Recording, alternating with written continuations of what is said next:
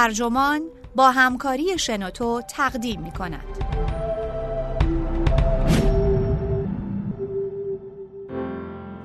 اولین برخوردها مهم است اما چرا؟ نوشته کریگ لامبرت منبع هاروارد مگزین ترجمه شده در سایت ترجمان گوینده اکرم عبدی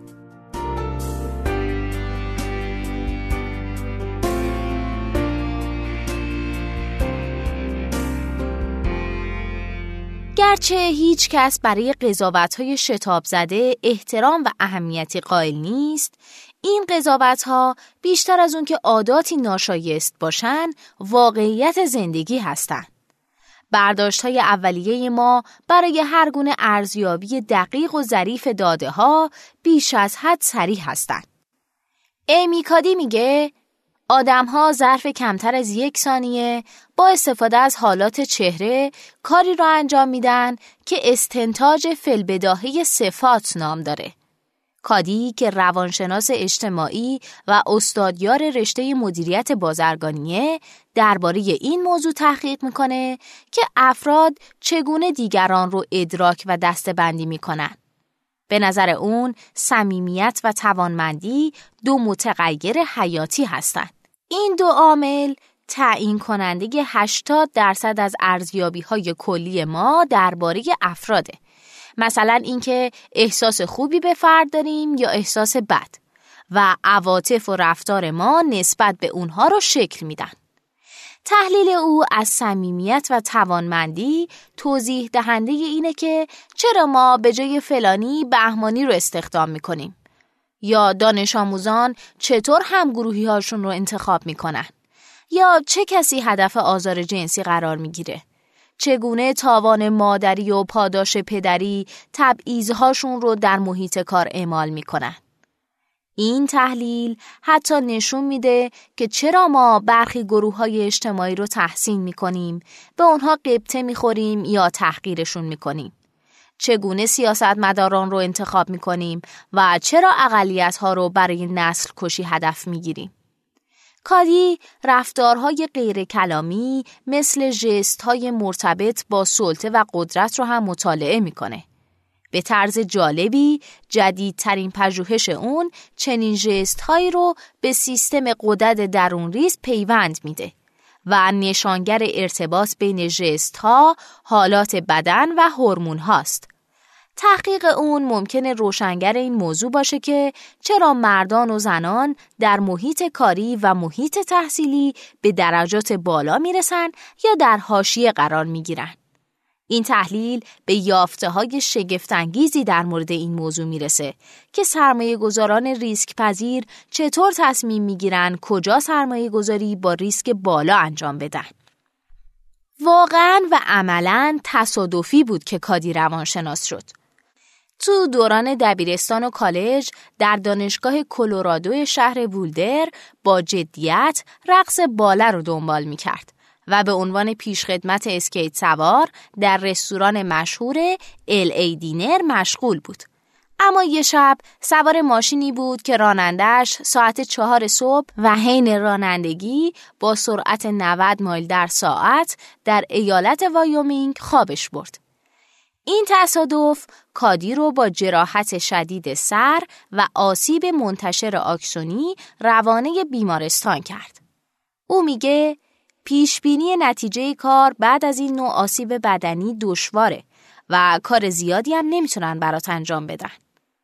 کادی مجبور شد چند سال از تحصیل کناره بگیره و به قول خودش چگونه یاد گرفتن رو دوباره بیاموزه. می‌دونستم استعداد دارم می‌دونستم بهره هوشیم چقدره و فکر نمی کردم بتونه عوض شه. اما بهره هوشیم بعد از آسیب مغزی تا دو انحراف معیار پایین رفت. برای بازیابی اون توانایی ها سخت کار کردم و چند برابر همه سعی و تلاش از خودم نشون دادم. موتسارت گوش می کردم. حاضر بودم هر چیزی رو امتحان کنم. دو سال بعد بهره هوشی اون سر جاش برگشت و دوباره تونست برقصه. او مثل سال بالایی 22 ساله ای به کالج برگشت که تجربهش از آسیب مغزی موجب علاقه من شدنش به روانشناسی شده بود. کار کردن تو آزمایشگاه نوروسایکولوژی خسته کننده از کار در اومد. اما روانشناسی اجتماعی بود که شور و شوق رو در اون برانگیخت. کادی در سال 1998 از بولدر فارغ تحصیل شد. سپس شغلی رو در مقام دستیار پژوهش سوزان فیسک در دانشگاه ماساچوست در آمرست شروع کرد. فیسک به استاد مشاور اون در طول هفت سال بعدی تبدیل شد. در سال 2000 هر دو به پرینستون نقل مکان کردند. جایی که کادی در سال 2005 در رشته روانشناسی اجتماعی دکترا گرفت. رساله او پژوهشی در باب به ادراک صمیمیت و توانمندی بود. فیسک همچنان در دانشکده پرینستون مشغول به کاره و این دو زن هنوز همکاری های پژوهشی با همدیگه دارند. کادی در دانشگاه راجرز درس داد. بعد از اون به استخدام دانشکده مدیریت دانشگاه نورت وسترن در اومد. دو سال در شیکاگو ساکن بود تا اینکه در سال 2008 به دانشکده مدیریت هاروارد ملحق شد. جایی که مدرس واحدهایی در مورد مذاکره، قدرت و نفوذه. صمیمیت یا اینکه این آدم حس گرمی به من میده یا حس سردی اولین و مهمترین ادراک میان فردیه. چنین چیزی بیشک در غریزه بقا ریشه داره.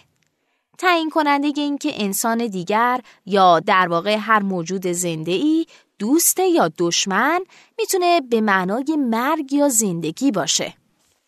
صمیمیت نه تنها اول درک و دریافت میشه بلکه نسبت به توانمندی سهم بیشتری در ارزیابی کلی از فرد متقابل داره. سنجش صمیمیت یا سردی به خانش و تفسیر نیتهای دیگران منجر میشه. تفسیری که می‌تونه مثبت یا منفی باشه. سپس توانمندی محک زده میشه. توانمندی یه نفر برای پیشبرد و تحقق این نیتها چقدره؟ کادی توضیح میده.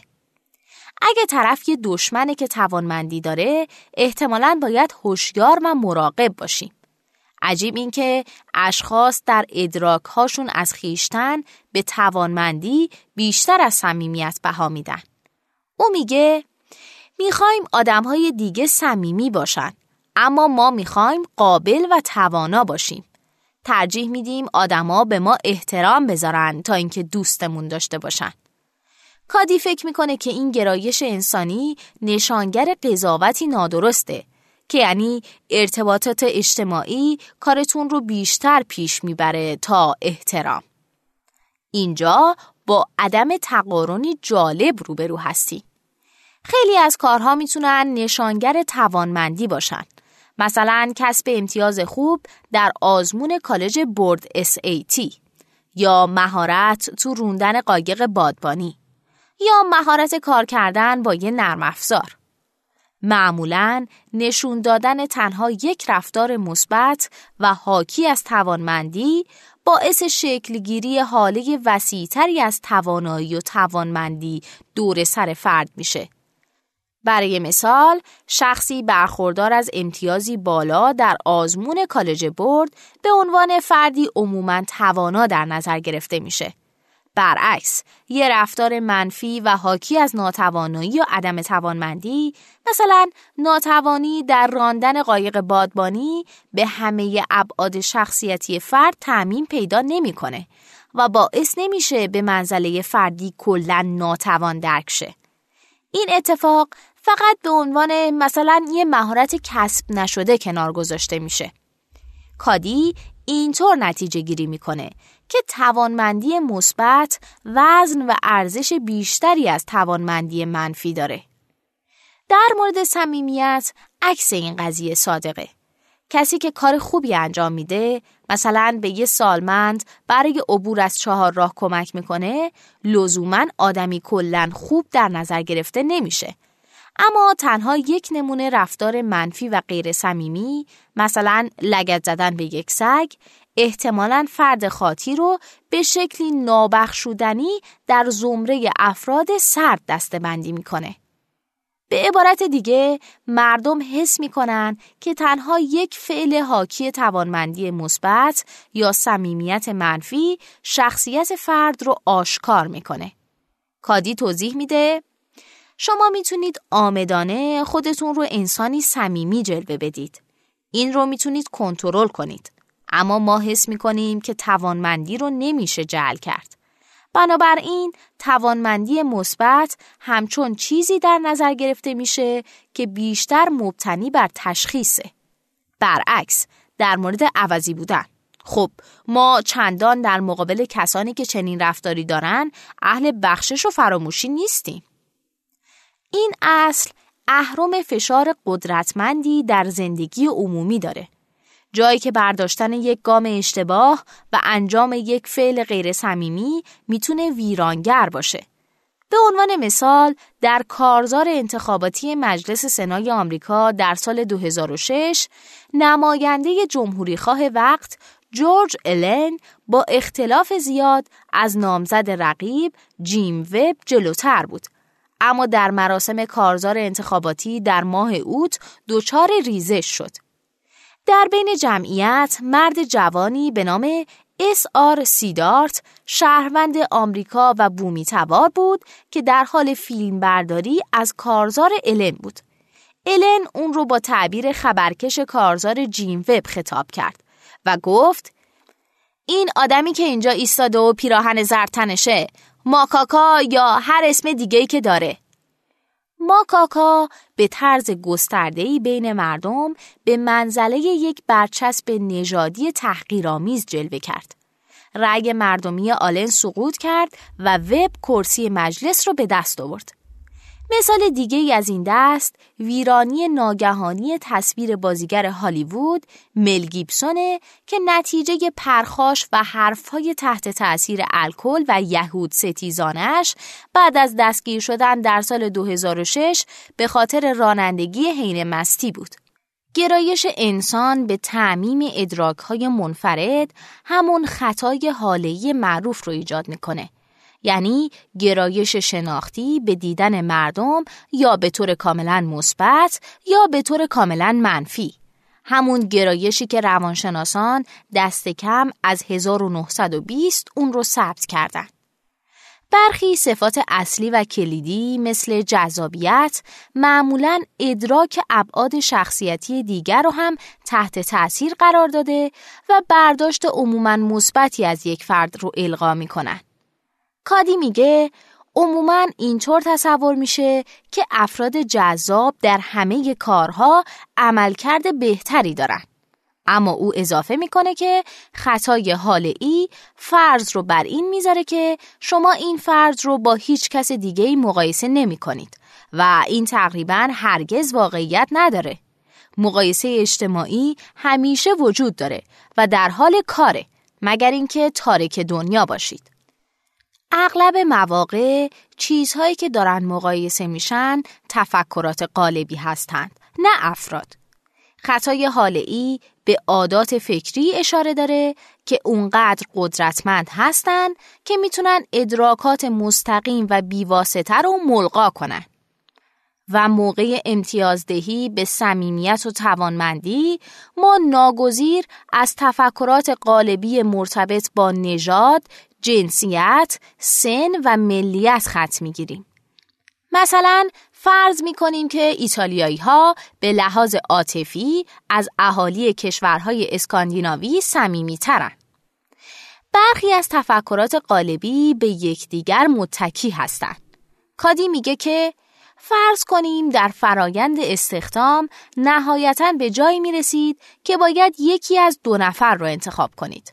اینجاست که کلیش سازی تعدیلی وارد ماجرا میشه. احتمالا هیئت بررسی یکی از گزینه ها رو توانا و نه چندان گرم و صمیمی و گزینه دیگر رو گرم و صمیمی ولی نه چندان توانا می‌بینن. به عبارت دیگه لنز مقایسه اجتماعی با اقراق و دو قطبی کردن تفاوتها ادراک رو دچار اعوجاج می‌کنه. این امر مقایسه رو وضوح میبخشه. ولی این کار رو از طریق وارد کردن اطلاعات نادرست انجام میده. همین قاعده شامل حال یک انتخاب سیاسی هم میشه. کارزار انتخاباتی سال 2000 رو در نظر بگیرید. جورج دابلیو بوش یک وزنه سبک سیاسی دوست داشتنی ولی بی تجربه محسوب می شد.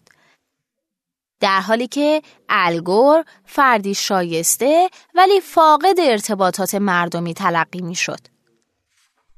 همین الگو موقع قضاوت درباره افراد ظاهر میشه. کادی در مقاله در سال 2009 در مجله Harvard Business Review با عنوان فقط چون آدم خوبی هستم فکر نکنید که کودنم می نویسه که مردم گرایش دارن که بین صمیمیت و توانمندی نسبت معکوسی برقرار کنند. اگر مازادی از یکی از این مشخصه ها وجود داشته باشه طبق استنباط اونها نقصانی در دیگری باید وجود داشته باشه. او میگه که در زمینه تجارت و کسب و کار این بدان معناست که هرچقدر قابلتر و تواناتر باشید حتما کمتر آدم خوبی هستید و برعکس. کسی که واقعا آدم خوبی به نظر می‌رسه نباید چندان باهوش باشه. این الگو عکس خطای حالیه. یک امتیاز مثبت در خصوص یک بود شخصیتی مستلزم یک امتیاز منفی در مورد بود دیگره. منطق ناخداگاه اون احتمالا اینه که اگه واقعا فرد توانا و قابلی بود نیاز نداشت انقدر خوب باشه و برعکس فردی با توانمندی بالا مجبور نیست خوب و دلنشین باشه و حتی ممکنه با لگت کردن دیگران به بالای نردبان رسیده باشه.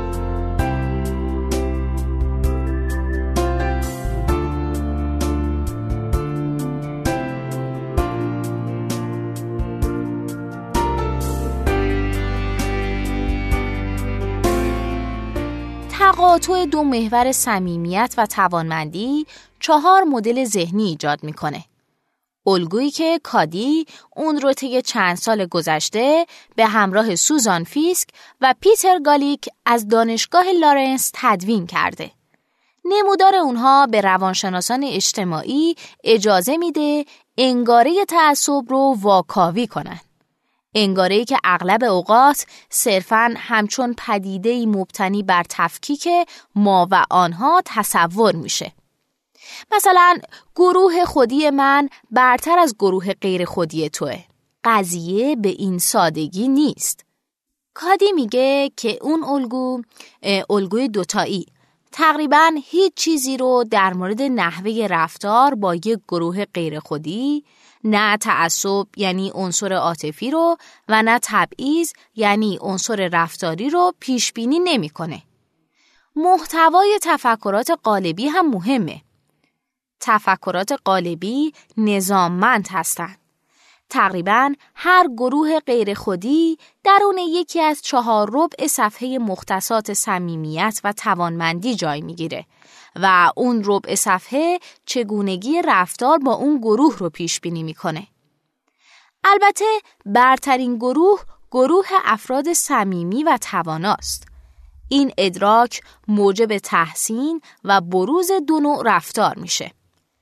تسهیل فعالانه یا کمک کردن و تسهیل منفعلانه یا همکاری کردن.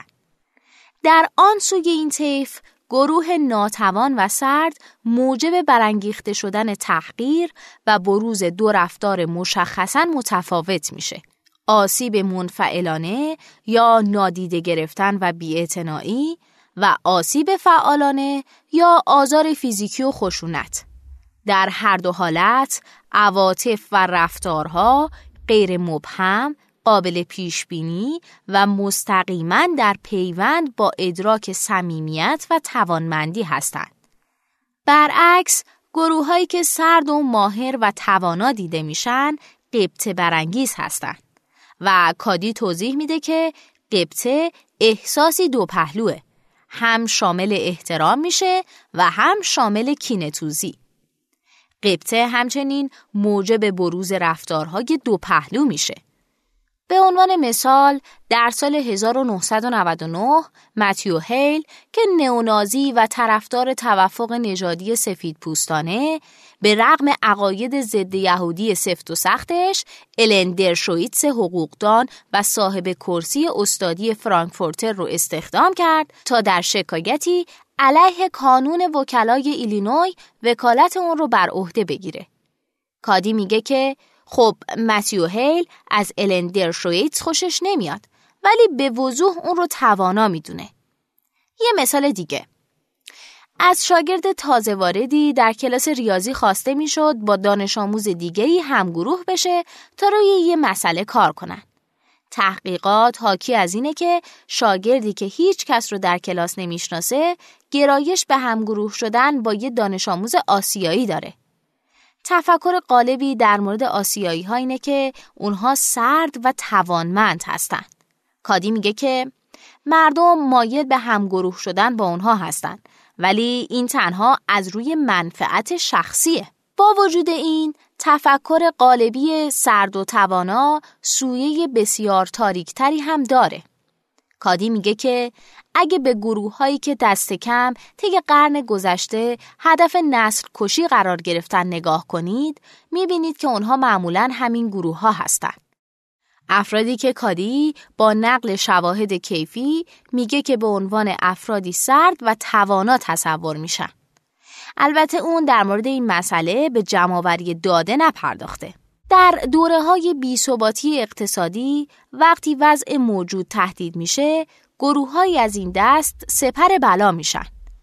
مثلا یهودیان در آلمان، افراد تحصیل کرده در کامبوج، توتسی ها در رواندا. به طور کلی او توضیح میده که این دسته معمولا در برگیرنده گروه های اقلیتی میشه که جایگاه اجتماعی بالایی دارن. به اونها به عنوان افرادی نگریسته میشه که اقبال خوبی در زندگی دارن. اما نوعی کینه توزی نسبت به اونها وجود داره. ما از شما خوشمون میاد. شما چیزی دارید که ما اونو دوست داریم. ولی به نحوی به خاطر داشتن اون چیز از شما کینه داریم و شما در اکثریت نیستید. آمریکایی های آسیا تبار، زنان شاغل و متخصصان سیاه پوست هم احتمال داره به عنوان افرادی سرد و توانمند درک بشن. برای کسانی که سرد و توانا تلقی میشن، آزار جنسی می‌تونه شکلی از چیزی بشه که کادی اون رو آسیب فعالانه مینامه. او توضیح میده که این آزار بسیار تهاجمی و ستیز جویانه است. قضیه لاس زدن نیست. نظریه آمیانه این بود که زنان به لحاظ جنسی جذاب هدف آزار جنسی قرار می گیرن. مثلا منشی جذابی که لباسی یقه باز پوشیده. اما هدفهای واقعی معمولا زنانی هستند که مردانه تر و موفق ترن. به نظر می‌رسه این آسیب فعالانه که گروهی رو هدف قرار میده که تهدید کننده محسوب میشه. روشی برای نشوندن اونها سر جای خودشون یا حتی ترد و اخراج اونها از محیط. ربع صفحه صمیمی و عدم توانمندی هم احساس دو پهلویی رو برمیانگیزه. ترحم احساسی که شفقت و غم رو با هم ترکیب می‌کنه. کادی میگه که مردم بیشتر احتمال داره که به گروههایی از این دست کمک کنن. مثل سالمندان. اما احتمال بیشتری هم داره که اونها رو نادیده بگیرن یا بهشون بیاعتنایی کنن. به علاوه هر چقدر باور فرد به کلیشه ارتباط گرما با عدم توانمندی قوی تر باشه بیشتر احتمال داره که به چنین افرادی کمک کنه و اونها رو نادیده بگیره. او میگه که همه چیز به موقعیت بستگی داره. اگه تو حیات پشتی و مشغول باربیکیو هستید، احتمال بیشتری داره که به فردی سالمند کمک کنید. تو اداره و محل کار احتمالا به اونها بیاعتنایی می‌کنید. در محیط کار مطالعات زیادی نشون دادن که مادران شاغل هم به طرز قابل توجهی افرادی بهتر و دلپذیرتر در نظر گرفته میشن و هم به طرز قابل توجهی افرادی با توانایی ها و توانمندی های کمتر. البته نسبت به پدران شاغل یا زنان و مردان بدون فرزند. کادی میگه که ما این رو تاوان مادری مینامیم. در عین حال پدران پاداش پدری رو تجربه می‌کنن نسبت به مردان بدون فرزند به اونها همچون افرادی بهتر و دلنشینتر اما همونقدر قابل و توانا یا حتی تواناتر نگاه میشه. به اونها به عنوان قهرمان نگاه می‌کنن. ناناوری که هر از چندگاهی به دیدن مسابقه فوتبال آمریکایی فرزندش میره. اما در درون یا بیرون محل کار مادران شاغل تخاصم زیادی رو از جانب افرادی متحمل میشن که فکر می‌کنن اونها باید در خانه و کنار فرزندانشون باشن. پژوهشگران هزاران مورد تبعیض در حق مادران رو ثبت کردند. مادری که از کار اخراج شده احتمال داره چیزهایی از این دست بشنوه. می‌دونم که به هر حال می‌خواستی تو خونه باشی. پژوهش های بینافرهنگی نشون میده که تنها گروهی که همیشه ربع صفحه تحقیر یعنی ربع صفحه مربوط به افراد سرد و ناتوان رو اشغال می‌کنه گروه محرومین اقتصادیه.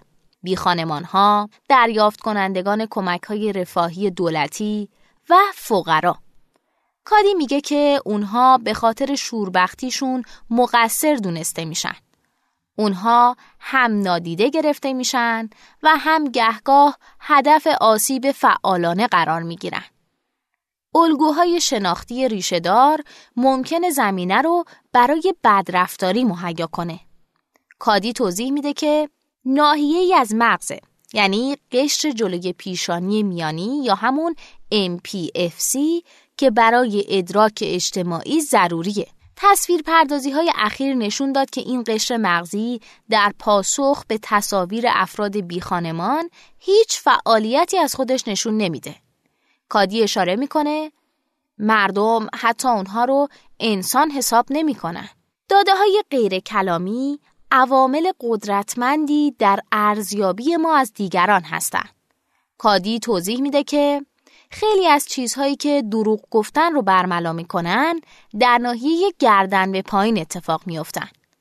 دروغ گفتن به صورت فیزیکی و جسمانی فاش میشه و نشتی پیدا می‌کنه. برای اینکه موثق و معتبر به نظر برسید، رفتار کلامی و غیر کلامیتون باید با همدیگه هماهنگ باشن. کادی علاقمند به شناسایی رفتارهای غیر کلامی شد که بر صمیمیت و توانمندی دلالت دارند. او میگه که خود اظهاری مناسب، استفاده از تنز و لبخندهای طبیعی همگی نشانگر صمیمیت هستند. همچنین رفتارهای موسوم به نشانه های است مثل متمایل و خم شدن به سمت یه نفر، صحبت کردن و برقراری ارتباط در یک سطح فیزیکی و نزدیکتر بودن به لحاظ جسمانی گرچه فاصله ایدئال با توجه به فرهنگ های گوناگون بسیار متغیره. کادی اخیرا شروع به مطالعه نشانه های غیر کلامی کرده که موجب ادراک توانمندی میشه ادراکی که مستقیما با جایگاه فرد در سلسله مراتب اجتماعی مرتبطه. برای مثال یه ستاره ورزشی از منزلت بسیار بالاتری برخورداره تا یک کارگر روزمست. او میگه که سلطه و قدرت یک فرد تا حد بسیار زیادی به ادراک سایرین از توانمندی اون فرد بستگی داره و استنباط مردم از قدرت و توانمندی بسته به اونه که چقدر یه نفر مسلط به نظر می‌رسه. او میگه که در تمام گونه های حیوانی حالات بدنی که انبساطی و گشوده هستند و فضای بیشتری رو اشغال می کنند تداعیگر سلطه و قدرت زیادند. وزها و حالات انقبازی یعنی دستها و پاها مماس بالاتنه و محافظ اندامهای حیاتی حالت بدنی که کمترین فضای ممکن رو اشغال می کنن تداییگر قدرت اندک و قرار داشتن در پایین سلسله مراتبه. هر حیوانی رو که فکرشو بکنید وقتی به دام افتاده باشه خودش رو تا جای ممکن کوچیک می‌کنه. در نخستی سانان این وضعها و حالتهای بدنی با سطح تستوسترون و کورتیزول هم همبسته است. حالت بدنی انبساطی و حاکی از قدرت زیاد در هر دو جنس به معنای تستوسترون بالا یا همون هورمونی که مطالعات انسانی و حیوانی اون رو با سلطه و قدرت مرتبط می‌دونن و کورتیزول پایین یا همون هورمون استرسه. در حالی که عکس این موضوع در مورد حالات بدنی انقبازی و حاکی از ضعف صادقه. کادی میگه اون مشخصات هورمونی با مقاومت در برابر بیماری مرتبط هستند. تستوسترون پایین و کورتیزول بالا شما رو در مقابل بیماری ها بسیار آسیب پذیر می‌کنه. بنابراین احتمال زیادی وجود داره که با هر بیماری که از راه می‌رسه از پا در بیایید. در بالای سلسله مراتب شما مقاومت بیشتری در برابر بیماری دارید. تا همین چند وقت پیش نخستی شناسان فکر می‌کردن اون موجوداتی که مشخصات هورمونی عصبی رو به ارث می بردن که با قدرت و توان جسمانی در ارتباط بود به موجودات مقتدر و مسلط گروهشون تبدیل می شدن. یعنی به اصطلاح نر و ماده آلفا. کادی توضیح میده. اما حالا معلوم شده که آن سطوح هورمونی وقتی شما نقش موجود مقتدر و مسلط رو بر عهده می‌گیرید تغییر می‌کنن. اگه یه آلفا کشته شه و یه نخستیسان دیگه مجبور شون جایگاه رو اشغال کنه، سطح تستوسترون و کورتیزول او فقط ظرف مدت چند روز تغییر می‌کنه. به طور مشابه اگه شما به پایین سلسله مراتب رونده بشید مشخصات هورمونیتون جابجا میشه این مشخصات هورمونی هم علت هستند و هم معلول ممکنه که تفاوت‌های ناچیز ذاتی به واسطه تعیین نقش قویاً تشدید بشه در مقاله که اخیرا تو مجله Psychology Science منتشر شد، کادی، دانا آر کارنی و جی اپ هر دو از دانشگاه کلمبیا گزارش میدن که چطور سطح هورمونی 42 مرد و زن رو اندازه گرفتن. سوژه ها رو در ژستی نشانگر قدرت زیاد و ژست دیگه‌ی نشانگر قدرت کم به مدت یک دقیقه برای هر جست قرار دادن و سپس 17 دقیقه بعد سطح هورمونیشون رو دوباره اندازه گیری کردن. اونها همچنین به سوژه ها شانسی برای قمار کردن دادن. به این صورت که برای دو برابر کردن یه شرط دو دلاری تاس بندازن. نتایج حیرت انگیز بود. صرفا دو دقیقه ایستادن در ژست قدرتمندانه یا ژست حاکی از ناتوانی باعث اون می‌شد که تستوسترون بالا می‌رفت و کورتیزول پایین میومد یا برعکس اون. اونهایی که در جایگاه و وضعیت قدرتمندانه ای بودن بیشتر احتمال داشت قمار کنن و ویژگی رو نمایش بدن که به افراد مسلط و مقتدر مربوطه یعنی مخاطره پذیری. کادی میگه اگه ظرف دو دقیقه این تاثیر رو می‌گیرید تصور کنید چه تأثیری می‌گیرید اگه یک سال پشت میز مدیرعاملی نشسته باشید. این کار کاربردهای عملی هم داره. برای مثال در برنامه MBA در دانشکده کسب و کار یعنی جایی که مشارکت کلاسی 50 درصد از نمره دانشجویان رو تعیین می‌کنه. در اونجا دانشجویان زن دردسر بیشتری برای ابراز وجود دارن و وقتی هم حرف می‌زنن خلاصه تر صحبت می‌کنن. کادی مشاهده کرده که همچنین احتمال بیشتری وجود داره که زنان دست به سینه بنشینن و پاهاشون رو روی هم بندازن یا اینکه به جلو خم بشن. جست های حاکی از ضعف قدرت. در حالی که مردان دستاشون رو صاف و مستقیم بالا می‌برن زنان گرایش دارن دستاشون رو طوری بالا ببرن که آرنجشون 90 درجه خم شه. چیزی که باعث میشه به فضای کمتری مسلط باشن. کادی میگه که مردان دستانشون رو کاملا از هم باز می‌گذارن و تا جایی که می‌تونن فضای بیشتری رو تصرف می‌کنن. او و کارنی که در دانشکده کسب و کار دانشگاه کلمبیا تدریس می‌کنه به تازگی به دانشجویان MBA زن توصیه می‌کنن که از انداختن پاهاشون روی همدیگه و کم کردن حضور فیزیکیشون دست بردارن و در عوض سندلی های قابل تنظیم کلاسشون رو تا بیشترین ارتفاع ممکن بالا ببرن و در عین حال پاهاشون رو روی زمین نگه دارن و به همون بزرگی که هستن باشن. برخی از دانشجویان سابق اونها به اون گفتن که از استفاده از این توصیه در مصاحبه های کاری نتیجه خوبی گرفتن و اخیرا او و کارنی دست به پژوهشی زدن تا پی ببرن قرار دادن بازاریاب های تلفنی مرکز خیریه دانش آموختگان دانشگاه کلمبیا در حالات بدنی حاکی از قدرت زیاد یا ضعف قدرت چقدر در موفقیت جمعآوری اعانه تأثیر خواهد داشت.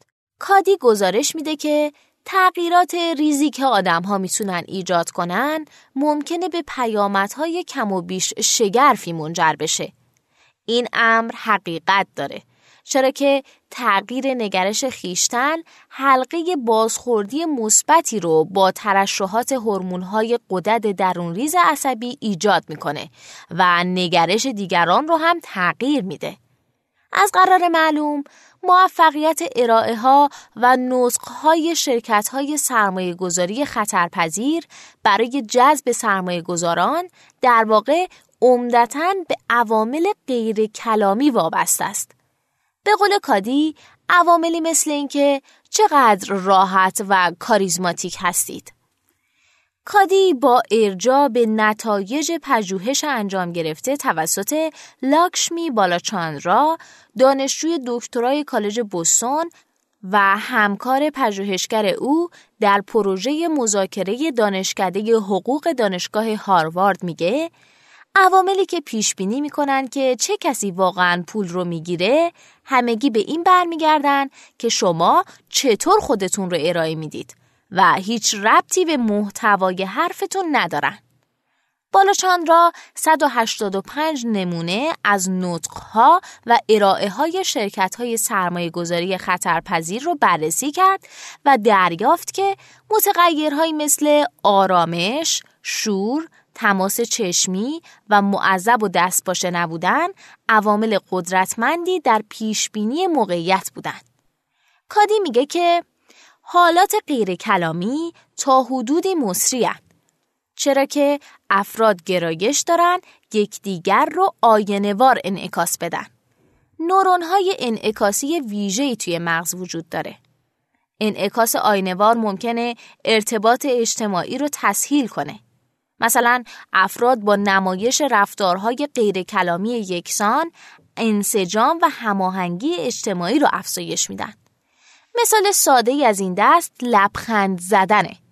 یه لبخند طبیعی که برعکس لبخند مصنوعی عضلات پیرامون چشم رو درگیر می‌کنه بازخورد فیزیولوژیکی رو ایجاد می‌کنه که باعث احساس خوشحالی بیشتر در فرد لبخند زننده میشه. کسی که نظارگر این لبخنده به طور غیر ارادی اون رو انعکاس میده و تکرار می‌کنه. کادی میگه که حتی از پشت تلفن لبخند اونها رو میشنوید و این حتی شما رو از پیش هم خوشحالتر می‌کنه. بنابراین همونطور که بدن مواد شیمیایی عصبی رو تولید می‌کنه که با احساس خوشحالی مرتبطن یه حلقه بازخوردی هم بین افراد و هم درون هر فرد ایجاد و فعال میشه. این که ما به کسی لبخند بزنیم یا اخم کنیم اخم باعث ایجاد حلقه بازخوردی متفاوتی میشه. قویا به این برمیگرده که از نظر ما این فرد داره چه ویژگی هاییه مثل صمیمیت یا توانمندی. روانشناسان اجتماعی از مدتها پیش با اثر پیگمالیون آشنا بودند. یعنی ما با افراد مطابق با انتظاراتمون از اونها رفتار می‌کنیم و با این کار موجب بروز رفتاری میشیم که اون انتظارات رو تایید می‌کنه. کادی میگه که اگه فکر کنید یه نفر عوضی و نابکاره در قبال اون جوری رفتار می‌کنید که موجب بروز رفتارهای عوضی طور و نابکارانه بشه. و بعد میگید که دیدی؟ عوضیه. این یکی از خطرات تفکرات قالبیه وقتی ما موجب بروز رفتارهایی میشیم که منطبق بر تفکرات قالبیمون باشن پیش خودمون میگیم که دیدی تفکرات قالبی درستن. در نهایت اون سگهای آلفا و افراد قدرتمندی که سطح تستوسترون بالایی دارن بیشتر مستعد به کارگیری تفکرات قالبی هستند. کادی به نظریه دانا کارنی اشاره می‌کنه که بر اساس اون احساس قدرتمند بودن باعث مهار گسیختگی میشه و در نتیجه فرد بیشتر به کلیشه سازی و تفکرات قالبی روی میاره. اگه تفکرات قالبی و کلیشه سازی افعالی غیر ارادی هستند، باید گفت که اجتناب از تفکرات قالبی مستلزم فرایند مهار و بازدارندگیه. کادی میگه که یک دلیل دیگه این مسئله اینه که افراد رد بالا گرایش دارن همه افراد زیر دستشون رو یکسان ببینن. اشکالی نداره اگه کارمند آ رو با کارمند ب اشتباه بگیرن. اونها به خاطر توهین به زیر دستشون شغلشون رو از دست نخواهند داد. آدم هایی که جایگاه پایین تر دارن باید هوشیارتر و حواس جمعتر باشن. چرا که تفکرات قالبی تمام اطلاعاتی که به اون نیاز دارن رو در اختیارشون نمی‌ذاره. تفکرات قالبی میانبرهای شناختی هستند که وقتی از اونها استفاده می کنید که چیز زیادی برای از دست دادن ندارید. کادی میگه که رهبران و رؤسا اغلب خودشون رو جدا از مخاطبانشون می‌بینن. اونا می‌خوان موضعی رو مشخص کنن و بعد سعی کنن مخاطبان رو به سوی اون بکشونن. چنین حربه ای کارآمد نیست. او خاطر نشان می‌کنه که خیلی از دانشجویان تو دانشکده کسب و کار معمولا بر اهمیت نشون دادن توانمندی بالا بیش از حد تاکید می‌کنن. اونا می‌خوان باهوشترین فرد کلاس باشن و سعی می‌کنن مسلط و برتر باشن. مسلما اینکه خودمون رو قدرتمند و توانا ببینیم از جهاتی سودمنده مثلا اعتماد به نفستون بیشتر میشه و میل و رقبت بیشتری برای خطر کردن خواهید داشت و اینکه مهمه که دیگران شما رو قوی و قابل بدونن با وجود این لازم نیست ثابت کنین برترین و قابلترین فرد کلاس هستید در واقع غالبا ایده خوبی نیست که سعی کنید به همه نشون بدید که باهوشترین فرد اتاقید. چنین فردی معمولا خلاقیت کمتر و به لحاظ شناختی نسبت به نظرات و افراد دیگه گشودگی کمتری داره. در عوض کادی میگه که هدف شما باید ارتباط برقرار کردن باشه. به عنوان مثال وقتی آدم ها سخنرانی می‌کنن یا جلسه ای رو اداره می‌کنن معمولا در اهمیت واژه ها و حرف ها اقراق می‌کنن اونها زیادی از حد به محتوا و ارائه دقیق اون اهمیت میدن این کار باعث میشه که مصنوعی به نظر می‌رسن او توصیه می‌کنه که خیلی بهتره که وارد یه اتاق بشیم حسن نیت داشته باشیم با مخاطبان هر جا که هستن ارتباط برقرار کنیم و سپس اونها رو به همراه خودمون حرکت بدیم.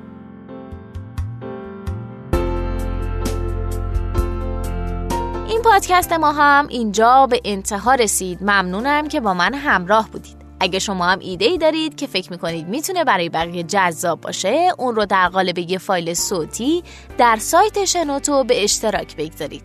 ممنونم.